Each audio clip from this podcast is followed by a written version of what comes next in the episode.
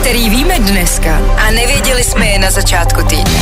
Prosím vás, seznam zprávy zveřejnili na Google článek s nadpisem Aremberger Epitaph zatím nevydávat. Chudák, ještě nestihnul zamlčet všechny chajdy, který má a rozkrást všechny rozpočty, které jsou na seznamu, už ho pořbili. No jo, tak asi čau, od pondělka to přebírá moje domácí kreveta, kvalifikovaná je asi stejně.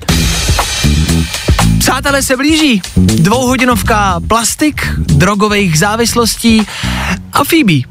Těšíme se, ale nikdo z nás si asi nechce předplácet HBO. Ne, můžete to prosím vás někdo kreknout nebo to hodit na YouTube. Nebudu platit za to, abych se dozvěděl, že Ross s Rachel měli pauzu. To já vím už dávno.